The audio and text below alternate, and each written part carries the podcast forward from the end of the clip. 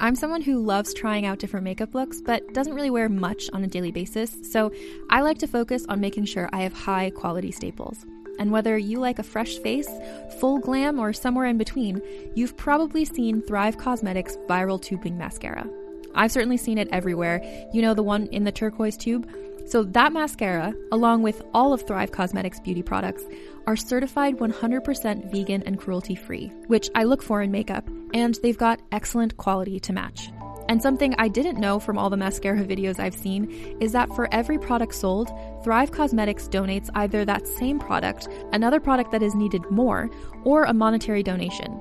They've worked with over 500 nonprofits to help with a wide range of causes like supporting cancer survivors, people experiencing homelessness, education access, and so much more. Knowing that makes me feel even better about using their products. And I do enjoy using them. Like I said, I like having high quality staples, and so my favorites are products that are multi purpose, like the Brilliant Eye Brightener. It comes in a bunch of colors, and I like using them as eyeliner, eyeshadow, and even highlighter. Thrive Causemetics is luxury beauty that gives back. Right now, you can get an exclusive 20% off your first order at thrivecausemetics.com slash thrive. That's Thrive Causemetics, C-A-U-S-E-M-E-T-I-C-S dot com slash thrive for 20% off your first order. Hey there. Ever wonder what happens to all those amazing screenplays that never make it to the big screen? Well, wonder no more. Welcome to Table Read Podcast, where we bring those undiscovered gems to life. Picture this. Talented actors giving incredible performances with the occasional laugh or blooper thrown in, produced by award-winning pros. From drama to comedy, TV pilots to feature films, there's something for everyone. And guess what? We release new episodes every week, so don't forget to hit that subscribe button. Table Read Podcast, where great stories finally get their chance to shine.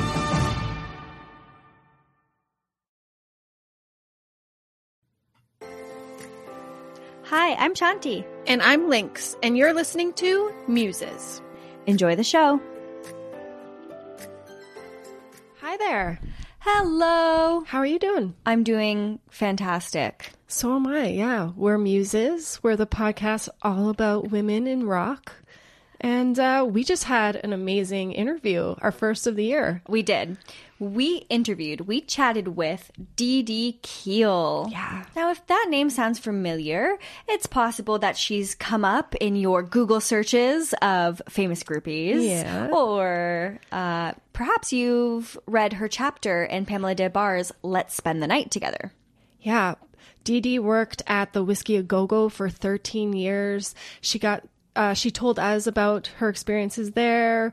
We got to talk to her about growing up in Venice Beach and uh, seeing the doors come to be. She's got some interesting Jim Morrison things that I didn't know about, so that was a cool one. That story floored me. Oh, so good. I loved it. Yeah. Yeah. And so she worked at the Whiskey A Go Go right at the time that, baby, you'd want to be Yeah. working there. Like it was right place, right time. Yeah. Right attitude, as we mm-hmm. said. Yeah. So she told us about uh, seeing Pamela Des Barres on the Sunset Strip Yeah. when she was with the GTOs, like in her full GTO.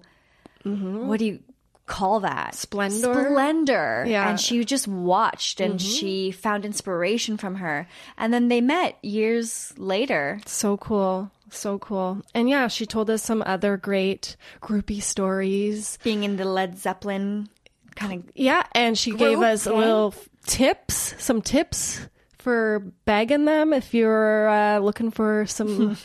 uh, it was a great interview, and thank you so much, Dee Dee. It's exciting. She mentioned possibly a book in the future, so you get some stories here, and I can't wait to hear even more stories. Yeah, she's got them in spades. So we're bringing you another interview with another incredible woman who was there, who saw it, who loved. lived, loved, and is still just all about music. True fan, true music soul right there. Incredible. Yeah. We hope you enjoy it. Hi, Dee Dee. Hi there. Nice to hear your voice. Nice to hear yours. Thank you so much for doing this with us. We're very excited to be chatting with you. Well, uh, very, very pleased to do it. Yeah, and hopefully we can meet when we come to LA as well. Absolutely. We have to take that trip up the canyon. Yeah. Oh, so Yeah. excited. How was your weekend uh, last weekend at the? Is it pronounced NAMM? NAMM? It's it's NAMM and Guitars has been kind enough to host me, so I I go and help out and hang out and boy, you can't go there without turning around and seeing some rock stars. It's a pretty exciting and exhausting weekend. Sounds like a little bit of groupie heaven. it kind of, yeah, kind of is. My my feet don't think so. my feet and legs said, "Let's stop already." I usually just go on uh, Saturday and Sunday, which of course is the the worst for traffic uh, inside that convention hall, and it's grown. It's about four levels now, where it used to be just one floor. Uh, but very exciting. It's really interesting now how conventions are a thing and people can go and meet their favorite rock star. It's this new way of and that's yeah so that's not really the purpose of these but of course it's it's it's a groupies uh, haven when you want to go find out you know get closer and find out where these people are. They're always in one spot there so they're easy to find. I heard Jackson Browne was there a few years ago. so many people but i'll tell you now i you know being a good groupie i always figure the ins and outs. So now i figured out the days to go to NAMM are not the weekend they're the beginning. The big stars show up on the Thursday and Friday when it's less trafficked so that they can get in and out. So there's your ticket. oh, good hot tip there. Yeah, we live, and I know our listeners live for the insider groupie tips and knowledge. So that's wonderful. Coming off hot oh. right off the bat, Dee Dee. I know I was laughing because there was a little there was a little question that that you had about uh, tricks of the trade. That one made me laugh. Oh yeah. Yeah, when we I- kind of open up questions to listeners, sometimes it's like, what advice can you give to? And then it's just like fill in the blanks, you know? And Yeah, people want Well, to know. times and times have changed. The, the the the tactics or the techniques that we had back in the 60s and 70s don't necessarily work today, but they don't necessarily not work. So you know you got to try everything. You know. Well, Dee Dee, I don't know if you know this, but uh, Lynx and I actually met in Pamela Des Barres' writing workshop, and Lynx was the girl in Toronto who brought Pamela here to start her writing workshops. And so we first read your story in her book, Let's Spend the Night Together, and we're wondering, how did you and Pamela meet? Well, Pamela and I were in Hollywood on the Sunset Strip at the same time during the late 60s and all through the 70s. Um, she was part of a, I called it a gypsy troupe. They entertained on the strip. It was uh, Susie Cream Cheese and Vito and this whole camp of really cool characters. I just watched them. When she became part of Frank Zappa's family in one of the GTOs, I really began to follow her around. But we never officially met until just before the interviews for Let's Spend the Night Together. And it was funny because she was amazed to hear my tales of her escapades in Hollywood. so it was really it was really fun. That's interesting when, you know, it's such a small scene but big at the same time and you do come across people but they're just not in your little circle, but you're still Right. aware of them and everything. I imagine Right, and I yeah, I was young. I, I was you know I was able to to go from my hometown of Venice Beach up on on a bus. My grandparents both sets lived in Hollywood, so Hollywood was a kind of my stopping grounds anyway. But um, to be able to see Pamela Des Barres and the GTOs and just flamboyantly strutting down the strip, of course I followed. They were like the Pied Piper, so you know I became really really uh, enthusiastic about wanting to be just like her. Yeah, they would be hard to miss walking down the strip together. frolicking. Absolutely. yeah. And you also worked on the strip, right? Uh, at the Whiskey A Go Go, is that where it's on? If you could tell us about, you know, the history of the whiskey, your history with it, your relationship with the venue. I imagine working there must have been just so special. Well, looking back on it, yes. Of course, you know, when you're in it, you don't realize it's just a job. But I be- actually began hanging around outside the whiskey not too long after it opened in 64. Um, but there was an age limit. I was only 14. I, I was too young to get in. But I realized that I could stand outside and I could hear the bands and watch them load their equipment in and out. Um, so I just hung out for a long time, just watching those bands going in and out, and and met up with a few of the my idols. So in 1969, um, my high school girlfriend, the two of us that hung around outside, she actually got a job in the box office. So I was able to get in at that point to see shows, and I get in for free. Uh, the owner, Elmer Valentine, he began asking about me. Uh, soon after that, he walked up and asked, "Would you like to answer phones for a couple of weeks?" And I thought, "Well, heck yeah!" so uh, I went up the, to do that, and he realized that I had a lot of knowledge of of bands on a street level. Um, eventually, I was able to help him out by suggesting billboards on the side of the building. I was bringing him money, so uh, he gave me some time, like a Monday night and off night, to book some of my favorite bands, and it just rolled on like that for about 12, 13 years. That's amazing. So it's almost like a part of you chose the rock and roll life, and a part of the rock and roll life chose you. It was fate for well, sure. That does sound about right. Yeah, I, I think you know if you have a love, a passion for something, and you put yourself in in the right place, um, eventually you'll work your way right in there, and that's exactly what happened for me. You said you worked there twelve years. About thirteen, almost thirteen. Yeah, Wow. long time. What did the industry change in that time? Were you, you know, involved? radically. Yeah. It radically changed. Yeah, over time it changed. I mean, the whiskey closed down a couple times. We it turned into a cabaret house. We had, um, you know, a lot of ups and downs. I mean, eventually what happened was Elmer, my boss, had come and said we'd open the the Rainbow Bar and Grill. We'd open the Roxy.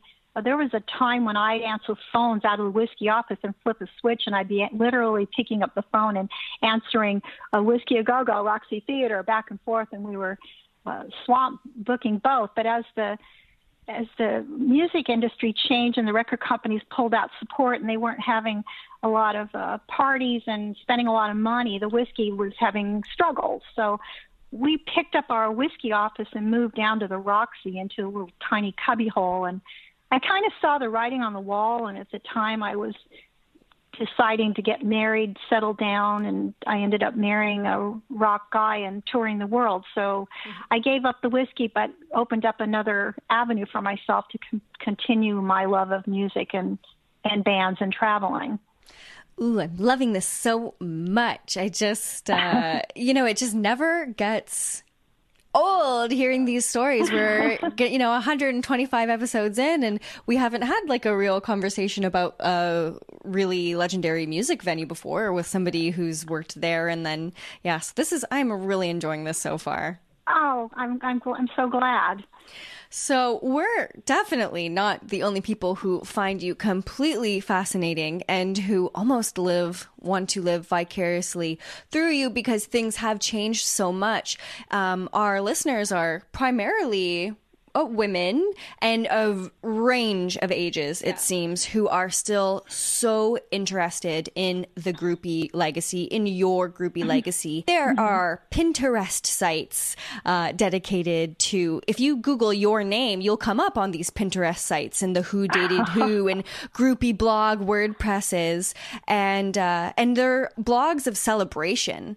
What do you think the fascination with groupie culture? What do you think is so special about it that it has lived on even into 2020? Well, I think the general public has always had intrigue um, with celebrities, and I remember in the 1950s buying movie star magazines.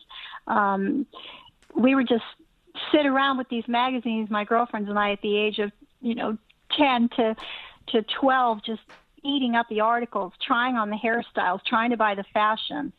I think with groupies, there was a, a shift to the public seeing girls who had infiltrated the other side of the stage curtain, so to speak, were able to get close to their idols.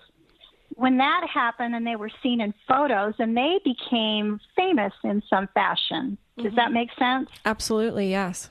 Yeah. Yeah. And it's interesting too because so many women groupies uh, were inspirational. They were muses not only to the rock star, but then their photos are in these magazines, and suddenly they're muses to you know girls like us. Absolutely. Right? Yeah, absolutely. I think that's it. Once you see someone in a photo, I mean, I mean, look what happened when the when the Beatles started uh, showing up with uh, Pattie Boyd and Jane Asher, and you know we all wanted to have that hair and, and that style, and you know so my my love swi- kind of switched over from the movie star magazines into the the 16s and the teen beat and that kind of thing. Couldn't get enough of that. Yes. So, yeah, I think I think that that's why it, it's kind of lived on. We wanted to ask you about your childhood. You mentioned you grew up in Venice. That sounds amazing, Venice Beach. Uh, Yeah. What was that like? And when did music become a main factor in your life? Well, I was officially born in Culver City, California, which is just a city up um, due to the fact that there wasn't a hospital in Venice. So, so I was born in Culver City, uh, but raised in Venice Beach. So, you know, and as it's turned out, Venice really was a fantastic place to be while I was growing up. My family's still there. We had a lot of property there. I met my my girlfriend at Venice High School. So in 1965, I was just 15, and uh, Jim Morrison moved in right down the street on my street, Oceanfront Walk. Oh, my I lived at goodness. 29th. I My lived at goodness. 29th and Oceanfront. and He lived on 15th. So the Doors were born there, and there were there were many uh, poets. There were coffee shops. The Gas House was down in there. It was like a bohemian lifestyle. Venice was kind of a an odd duck because originally designed to look like Venice, Italy, with the canals and all those structures, but it didn't take off, so they became more of the uh, barrio. It, it was it was very much in demise. Uh, cheap to live. The oceanfront property was high commodity. We lived there. I'll never forget um, my dad saying to me, um, "You stay away from that dirty hippie." Uh, Jim would walk along the beach. He'd walk along the beach every night just in leather pants and a guitar slung over his back. He'd sit watch the horizon and strum the guitar. So he'd say, "Stay away from that dirty hippie." Of course, I didn't. Of course. I have my hand on my heart and like on my face. I can't even imagine. O- only Jim Morrison could get away with leather pants on a beach. There you go. And so my girlfriend Kathy and I, um, we would follow him around. And, and Venice was such a poverty area. They were they would uh, demolish some of the buildings, and they didn't have the money to put up a chain link fence. So one day we're walking along, and they'd taken all the doors out of the house that they demolished, and they'd fashioned them together to make a fence. And right along those doors Jim and the guys had come along and written the doors of perception. That was the first time I'd ever heard that, and we thought, "Oh, that's so cool!" Wow. You know, and and then they started going off into Hollywood and playing at you know London Fog, and we weren't old enough to go up there at that time, but they were born, you know, out of Venice. yeah, that is so pretty- cool. You pretty- got to kind of witness them come together and start to build what we know. Yes. Wow. Yes, and I would have never. I mean, looking back on it now, and I used to be embarrassed to tell people I lived in Venice because it was such a kind of a train wreck place and a little bit dangerous. We had a a rehab, big rehab center called Synanon. It was famous for having to rehabilitate heroin addicts. So I didn't want to tell people I lived there, but but now I look back and think, yeah, it was actually kind of cool. Yeah, lots of different types of characters around, I'm sure. Yes. So, Mm-hmm. when did you start going to shows and what music was driving you as a kid? It was actually the Young Rascals.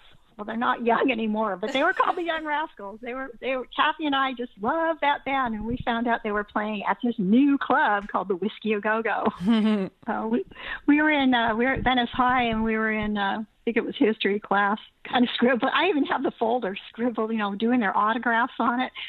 Realized, you know, I looked at her, she looked at me. We got got up and left and drove up there Nice. That was our first encounter and we thought oh my god this place look at all these bands look at this equipment well it got better because we waited and we watched the band walk back to a hotel and we followed so that was it I love that. I love just picturing you just just watching. Yeah. Just waiting. waiting for your opportunity and then following. Yeah. Well then we realized the hotel are you kidding me they're staying here we could stay here we could hang out here Uh, if only it were like that still, you know? My goodness. Well, to some degree it is, but you know, not quite like it was back then. They're they're they were much easier to get to back then. But I think that those poor rascals, after a while, thought we were stalkers. We were showing up at the hotel and calling. I'll never forget calling and leaving a message. This is when I first learned my skill. Called and left a message for Gene Cornish. He called me back. He See, invited yeah. me to the hotel. They I loved it. the They loved it. You know, they were getting off He on opens it. the, but he opens the door and there's a 15 year old staring him in the face. It's like, oh darn. On second thought. Oh, but uh, that band was actually quite good to us. They they uh, they enjoyed us, but when we were at the hotel, they'd keep the door open. No, that was a big no no. You can't Yeah, have a little girl in there. Yeah. Yeah. that's actually a nice story to hear. Mm-hmm. Speaking of being 15, can you tell us about meeting Keith Richards when you were that age? In 1965, I was lucky enough to meet a girl in school who also loved the Rolling Stones, and she'd not seen them before as I had. So I invited her to go see them with me at the Los Angeles Sports Arena, and it turned out that her father was the general manager of the facility. They took me. Wow. Oh, yes, so that's right. we right we had these great seats and after the show we stayed backstage till her father closed up the the arena um it was actually when we saw them in the flesh and we saw the tour bus pull in it was just a brief encounter but it it was actually um i think it was keith that just asked us little girl you want to come on the bus i was like yeah, I do. that wasn't gonna. That wasn't happening. So I didn't get to go. Um, I'd had an encounter where I crawled under the stage curtain at the um, Santa Monica Civic Auditorium uh, when the Stones had played. I went to that performance and picked up Keith's cigarette butt and carried that around with me for quite a while. That was about my only encounter with Keith. Aw. It's uh it's cute hearing stories like teenage stories of, you know, becoming a, a fan, a groupie and all the, you know, silly kind of things that you do but at the time like it's just so special. Like you want that little cigarette butt. You know his lips touched them, you know. Yes. I um I carried I carried that around with me for many years. I work at a music venue, and one of the craziest experiences I've ever witnessed was a teenage girl literally licking the stage after a performance. That's a little extra. You can shop from anywhere doing pretty much anything. You might shop while working, eating, or even listening to this podcast. And however you shop, we all know and love the thrill of the hunt. But do you also know how to get the thrill of the best deals? Because Rakuten shoppers do. With Rakuten, they get the deals they love with the most savings and cash back. And you can get it too. Start getting cash back at your favorite stores like Sephora, Nike, and even Expedia if you're looking to get some travel in. And getting cash back doesn't mean you have to miss out on sales because those can just be stacked right on top. It's easy to use and based on a simple idea. Stores pay Rakuten for sending them shoppers, and Rakuten shares the money with you as cash back through PayPal or check. Download the free Rakuten app and never miss a deal. Or go to Rakuten.com to start getting the most bang for your buck. That's R A K U T E N.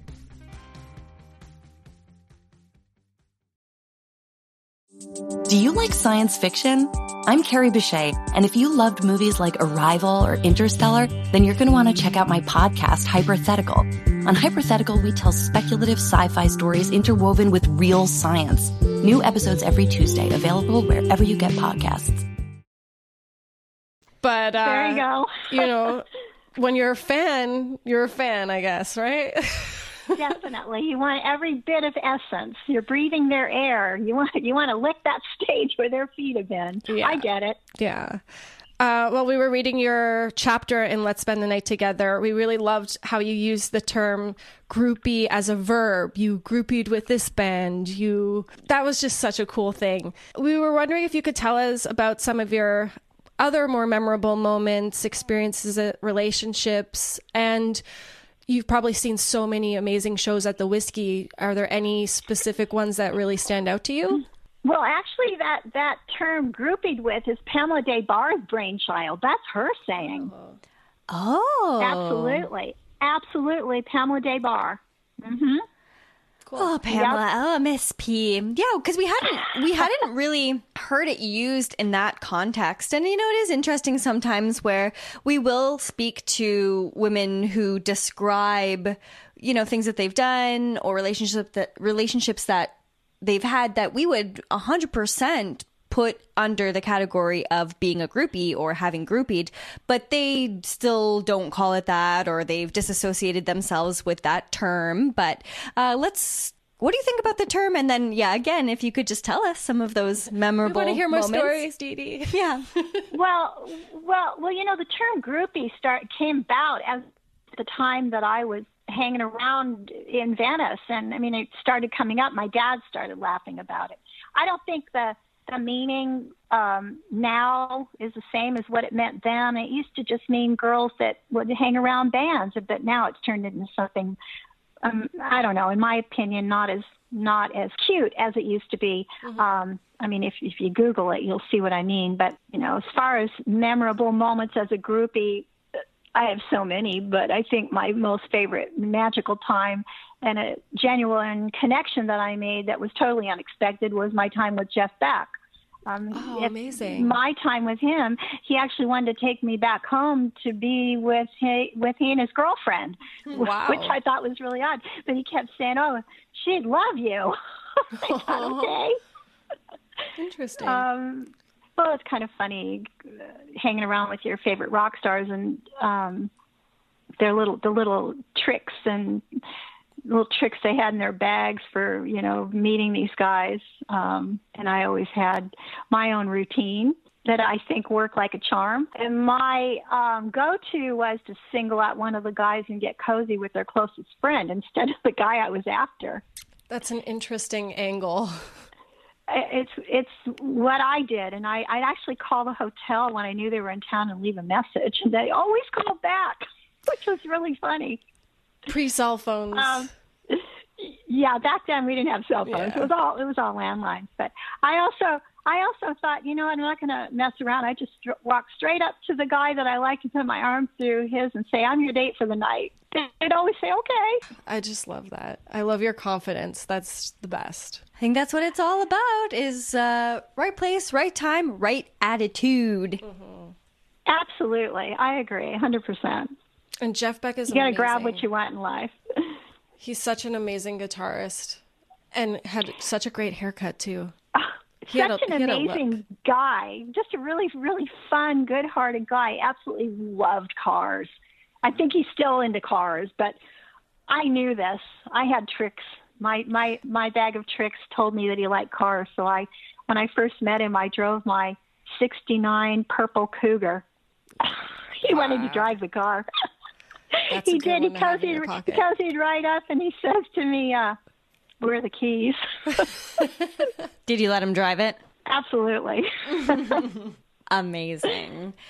You mentioned remembering what you wore when meeting certain rock stars, which we seem, which we've noticed seems to have happened quite often in memoirs that we've read uh, from women who either still own the pieces that they were wearing or they made the pieces that they were wearing, and it seems that it's quite intertwined. What is it about clothing that plays such a part in rock and roll romance and bringing back those memories? You know, Pamela Des Barres was surprised when I remembered some of her outfits. She didn't even remember them. I would tell her in detail, and she'd say, "Oh yeah." But I think all the girls had their own style. Um, each tried to be a little bit more outrageous than the other in order to stand out and be noticed. Mm. Um, in the late '60s, maybe into the early '70s, my group of girls shopped at a used clothing store that was called the Glass Farmhouse. It was way, way up on Sunset. They had these beautiful classic movie star dresses. They were made of satin and velvet, chiffon, silk. They were all from the 30s and 40s. Uh, we used to get those and cut them up into minis. Um, they were very see-through, made for a most dramatic, um, and most dramatic entrance. One of my favorite memories is wearing these teeny little satin or silk bed jackets. They were popular in the 30s. If you Google a bed jacket, you'll see what I mean. But they only covered just your top and a little tiny bow at the top. So we'd parade down Sunset in in jean shorts, tall boots, and these little bed jackets. But since they were just tied together at the top, they'd fly open when the breeze gave way, and we gave quite a peep show and got a lot of attention. uh, I think they were actually designed to allure rather than for warmth. there Yeah. Not Sounds much like there. It. Yeah. Um, I was a tomboy, so fashion really wasn't easy for me. The girls used to dress me. Um, I, I love the styles of the 60s. Many of my outfits involve velvet. Uh, many of my outfits, nice. in fact, I remember a purple velvet cape the night I met Cozy Powell. And nice. um, yeah, so I have a lot of memories, good memories recounting certain outfits. That kind of goes hand in hand. That goes hand in hand with remembering a special time for me. Yeah, it's like remembering a song when, you know, it takes you back to a moment. I guess clothing can definitely do that as well. Well, yeah, I remember exactly. Yeah, the dress that I wore for Bob Dylan because you take time to choose it. You're like, well, if do, he's exactly. looking at me, I want to look like this. Yeah. And I remember what I wore the night I met Josh Tillman, and now I look at it and I'm like, why would I ever have worn that? but I do keep it tucked away in like a special, um, a special bin, and I'll take it out from time to time and go, ah. I think that's also why the rock well, stars. Exactly. Yeah, I think that's also why the rock stars were so attracted to you and Miss P and the GTOs and everything. Inspiration beyond it was like again, it's not just about sex. It's about meeting interesting, fantastic people that you can learn from, or you know get something out of them that you eh, want. And I feel like so many rock stars took their image from the women that they were hanging out with. I I completely agree. I, I really do. I mean, we used to we used to jump in whenever our guys would come to town, and we'd step into a, domesticated role, like doing their laundry, mending their clothes. They'd often see our stuff and want to wear it. Um, and then that role extended into fellow band members. It was kind of like a family setting. They inspired us, we inspired them exactly what it was. It was that symbiotic uh, relationship. There was uh, give and get. And I feel like at this point, you know, we've been doing this podcast for three years now. We're going into our fourth. And at this point, we're not really convincing anybody anymore about like trying to right. even, right? We were maybe a bit defensive at first when we began being like, look, being this like having this role in rock and roll history is super important and this is why and i think you know we've certainly proved it over the years by having these really wonderful conversations but i think the narrative of like all of the women were exploited this was wrong it's oh. all about sex like i think it's pretty clear that that's not what this was. Yeah. and i'm happy that we've not gotten there. yeah. Yeah not at all and a lot of us were uh, uh, were known as a certain guy's LA girl. Mm. So I mean, we knew when they left LA, they were going to go on to another town and be with somebody else. But for LA, I would know I was this guy's LA girl. Whenever they came to town, then I would step into my domesticated role, doing the laundry, mending the clothes, that kind of thing. It, it, it you know, and it extended out. But we had our we had our area and we had our title and we had our guy and that was what we looked forward to the next tour well, that's pretty cool and open minded and progressive to say, I'm the LA girl and all good. Like, you're going on to your next town and you'll be with that girl, and then this guy's going to come to town and I'll be with him and I'll see you next time. Where did that develop? Like, because I imagine you probably didn't see that much at home, but where did that consciousness come from? Is it just that it was because it was the 70s? I just remember liking a guy. He'd come into town. I'd want him. I didn't want him going around with everybody else. So I got to where I'd say, Well, am I your LA girl? And it just sort of came about like that. Everybody would kind of stake their claim. The other girls would know, Don't even go near him. Hmm. He's mine. Yeah. And that's how it worked. And everybody would kind of just kind of live together. We they'd come, we'd do the laundry. It was like a little coming home to your wife in every town. I don't know. It didn't seem to bother anybody. I was content to be someone's LA girl.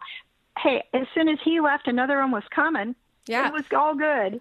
And mm-hmm. it's not like you have to deal with the things that come along with you know living with someone in like a real relationship you get to have all the fun and it's always you know exciting and getting to miss someone is so nice and yeah it's like kind of a perfect relationship there well when you think about it um all people have multiple relationships and romances in a lifetime. Mine just happened to be with some well-known people, and you know they'd come into town, and it'd be like, okay, it's my turn. I was okay with it. Um, we were all drinking from the same water hole near our village, so you know mine happened to be the Hollywood and the whiskey, where the band stopped daily. So mm-hmm. um, that was my world, and I found my my love interest in that place. They'd come, they'd go but there was always somebody there and always something fun happening. Awesome. How has being a band lover brought you feelings of empowerment? Oh, I don't know. I don't know that I'd call it empowerment. It was oh. just a lifestyle, really. Okay. Yeah. Um, have you ever encountered scenarios where you have felt uncomfortable with what you were asked to do or anything that you've seen? No, I avoided. I made sure that I cozied up with the right people. I never got mistreated. For instance, um, I spent a lot of time in the Led Zeppelin camp. Yeah. My roommate was uh, going out with, oh, I'm trying to think of his name, Richard Cole. He was the road manager. Um, I went along for the ride, and then I remember him saying stay close and i was just at odd ends. So you know i watched the guys doing all kinds of horrible things to these girls. I thought well i better get in there too. So i chose to grab on to peter grant their manager. Well that was it. Nobody touched me after that.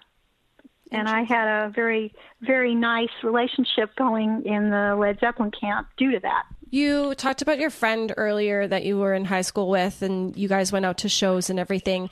Did you have like your little clique of girlfriends that you would always go to these shows with, and that you know were like minded and picking out the rock stars? And well, I, I, we all worked at the whiskey, so there was a, a ticket taker, a, a ticket seller, and a waitress and and me and we all shared a house and we ended up sharing a house that was just a block down from the whiskey. So it was like a little family and we'd have the bands over there and you know just good times. What a perfect setup. That was pretty good yeah. I, when I was in uh, university, I lived in a full house with three other girls and yeah it was certainly the the party house and it was after a show a lot of the times the bands would come into town and they wouldn't have like there was no Airbnb and they didn't really want to pay for a hotel so they would show up uh-huh. just hoping that somebody would offer them a floor and a lot of the times we were the girls saying we've got a house, we've got space, we've got couches, we got floors, and sometimes like we've got beds. So that was such a fun time. Like I I remember those times so fondly. It was almost so carefree and so yeah, Just we were the enjoyable. welcoming committee, you know. Exactly. I loved it. Exactly. Right. I mean, we had our house and we had we all had multiple relationships and romances in a, in a lifetime. Um, ours just happened to be with well-known people. Mm-hmm. We were working and living close to the to the clubs, so you know, I think everybody drinks from their own water hole near their village. So ours happened to be the whiskey in Hollywood. Uh, coincidentally, bands stopped there daily, so that was our world, and we found our relationships and our love interests in that place. Did you ever, with your girlfriends, kind of want the same guy, and how did you deal with that? Mm, I, I had that problem with the Hollies. Um, it was funny at the whiskey. We get in a bunch of new albums. The record companies would send, send us albums, and it, the girls that come up to visit during the day, uh, especially when my boss went home, when Elmer Valentine left, and then they pull out the albums and they start pointing. I want him, and I want him, and I want him, and I'm thinking, oh boy, okie dokie, you know, here we go. Um, I just kind of navigated around him. I went back to my old go-to of calling the hotel.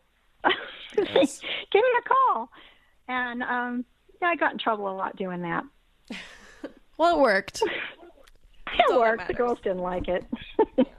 we were mentioning that once you were finished or you kind of gave up the position at the whiskey um, because you traveled the world with your ex-husband. Well your husband at the time or your boyfriend at the time ron keel. So can you tell us what it was like touring all over with motley crue kiss bon jovi? Did you like touring Well, Keel never toured with Kiss, but Gene Simmons did produce a couple of albums. So I spent a lot of time in the recording studios with both Gene and Paul, Paul Stanley of Kiss. Uh, Kiss was also recording at the time, so we were in New York City at Electric Lady for a while. I got to know them pretty well. Gotcha. Um, and there were only two Motley Crue shows that Keel did um, because Nikki Sixx gave me that favor for having helped his band get started in Hollywood. Amazing. Uh, the touring touring life was extremely tiring and tedious, and uh, I got to where I didn't like it. Um, we did three dates at, with Bon Jovi at Madison Square Garden. Those were kind of a highlight for me, though I was pregnant at the time. Um, other than that, Keel did tours with Queensryche and Dio, uh, Helix, Accept, Loudness, kind of little small tours where they were all grouped together. Day to day travel from town to town and country to country. They all began to look alike. There was like no sense of day or night, really no enjoyment in sightseeing or you know anything like that. It was just crazy nights, uh, show after show and party after party until I couldn't do it anymore. So I actually left a couple of tours after maybe two weeks. Uh, I literally had the bus driver drive to the airport and drop me off, and I caught the next flight home.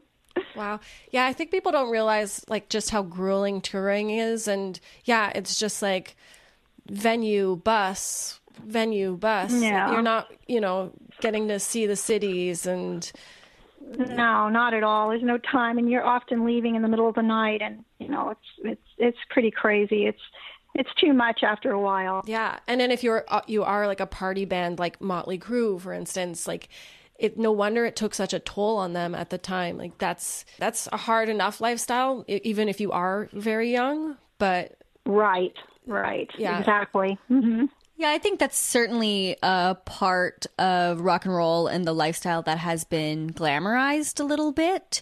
And so I think that maybe a lot of people or like women um, who dream about what it's like to be on tour uh, maybe are nostalgic or want to be nostalgic for something that doesn't isn't really real i guess Yeah, it's not like almost famous just having a group sing along on the bus and everything's hunky dory always. Yeah.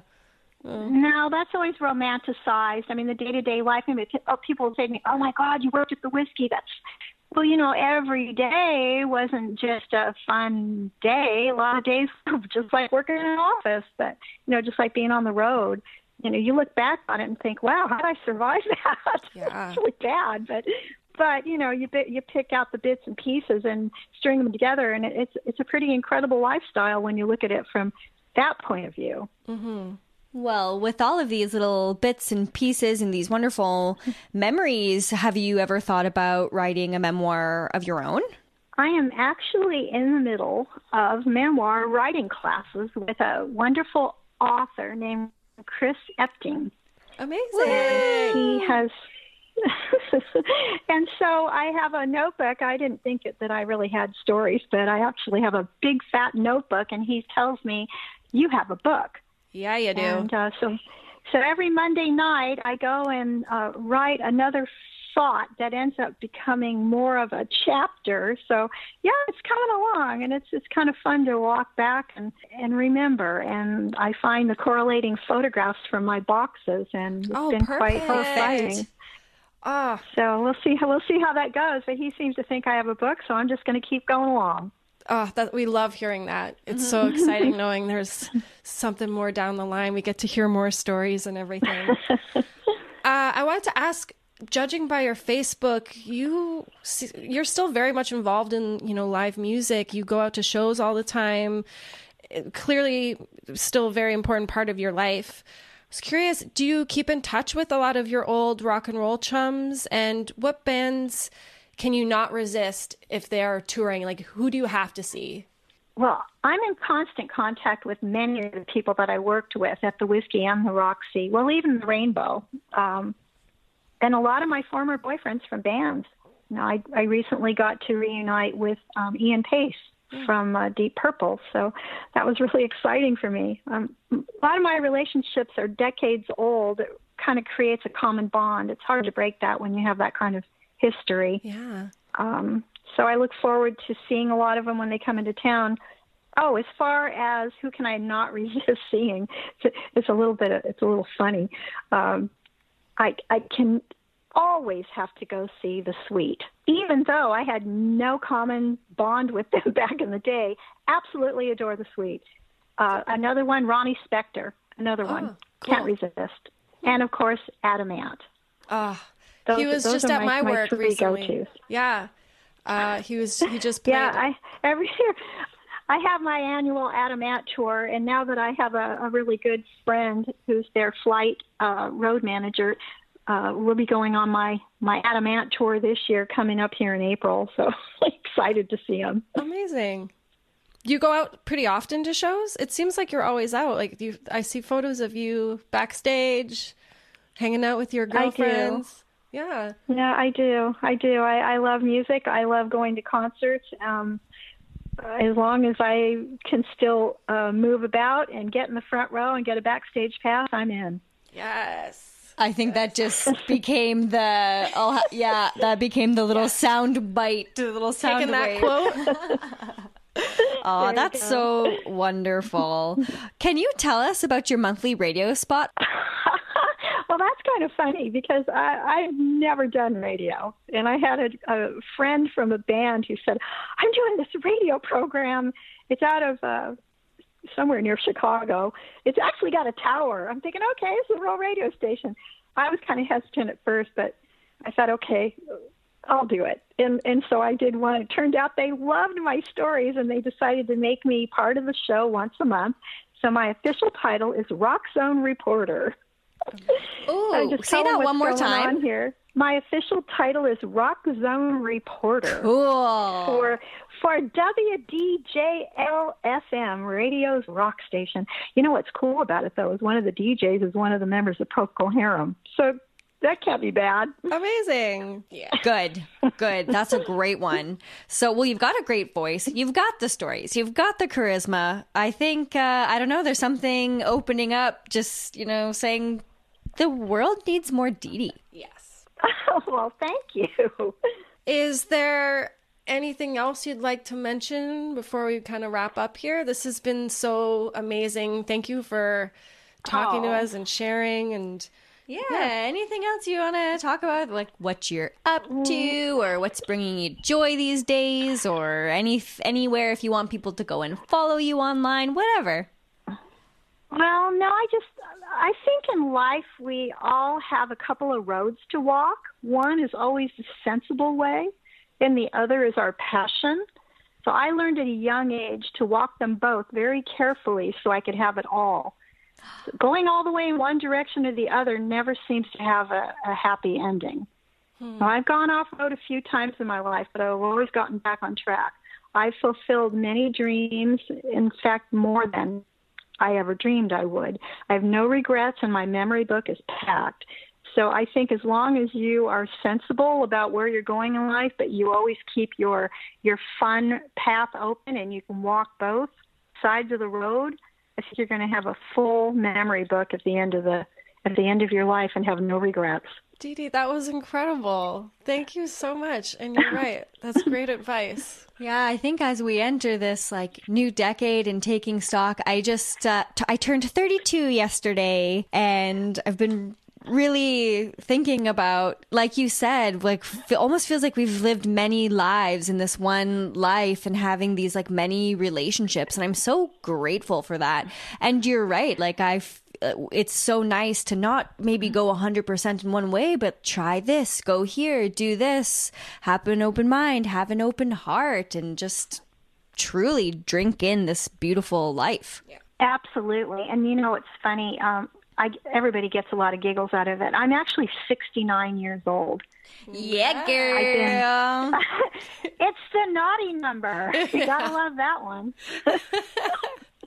Oh, love it. Good for you. And um, yeah, I don't know what this thing about, you know, women or back back in I don't know whenever like oh I don't want to say my age or I'm not like good for you. Yeah. We should all be celebrating all of the years that we've lived and learning from one each, one another and you know I'm sure that there's girls like I know that we have 19 year old listeners that are are like great and then they can look to us and they can look to you and we're all just like learning from one another and sharing our stories and I think that that brings me empowerment. Absolutely, yeah. I agree 100%. Yes. Yes, live your life but live it sensibly, but live it in a fun way. Just just go where you just go where your your passion takes you. Just Amazing. do it sensibly. Thank you Perfect. so much, Dee Dee. I, we can't wait to meet you and have some fun in LA. Well, I'm looking forward to that. We're going to have to put on our hippie clothes and hitchhike up the canyon. I plan to do that with you. Absolutely. You're the one. You're the one that we're going to do it with. Can't think of anybody better um, to to do that kind of little adventure with. So that will be an absolute dream. And thank you, thank you for opening up to us and uh, allowing us to celebrate you here on our podcast. And it sounds like you've got some really fantastic things happening right now and in the future. So we love hearing that. Mm-hmm. Well, thank you very much, girls. I love you. Talk to you later. We love, love you, you, too, and we will talk okay. to you very soon. All righty. Bye Thanks, Dee Dee. Contained herein are the heresies of Radolf Burntwine, erstwhile monk turned traveling medical investigator. Join me as I uncover the blasphemous truth of a plague ridden world that ours is not a loving God, and we are not its favored children. The Heresies of Radolf Burntwine, coming January 2nd, wherever podcasts are available.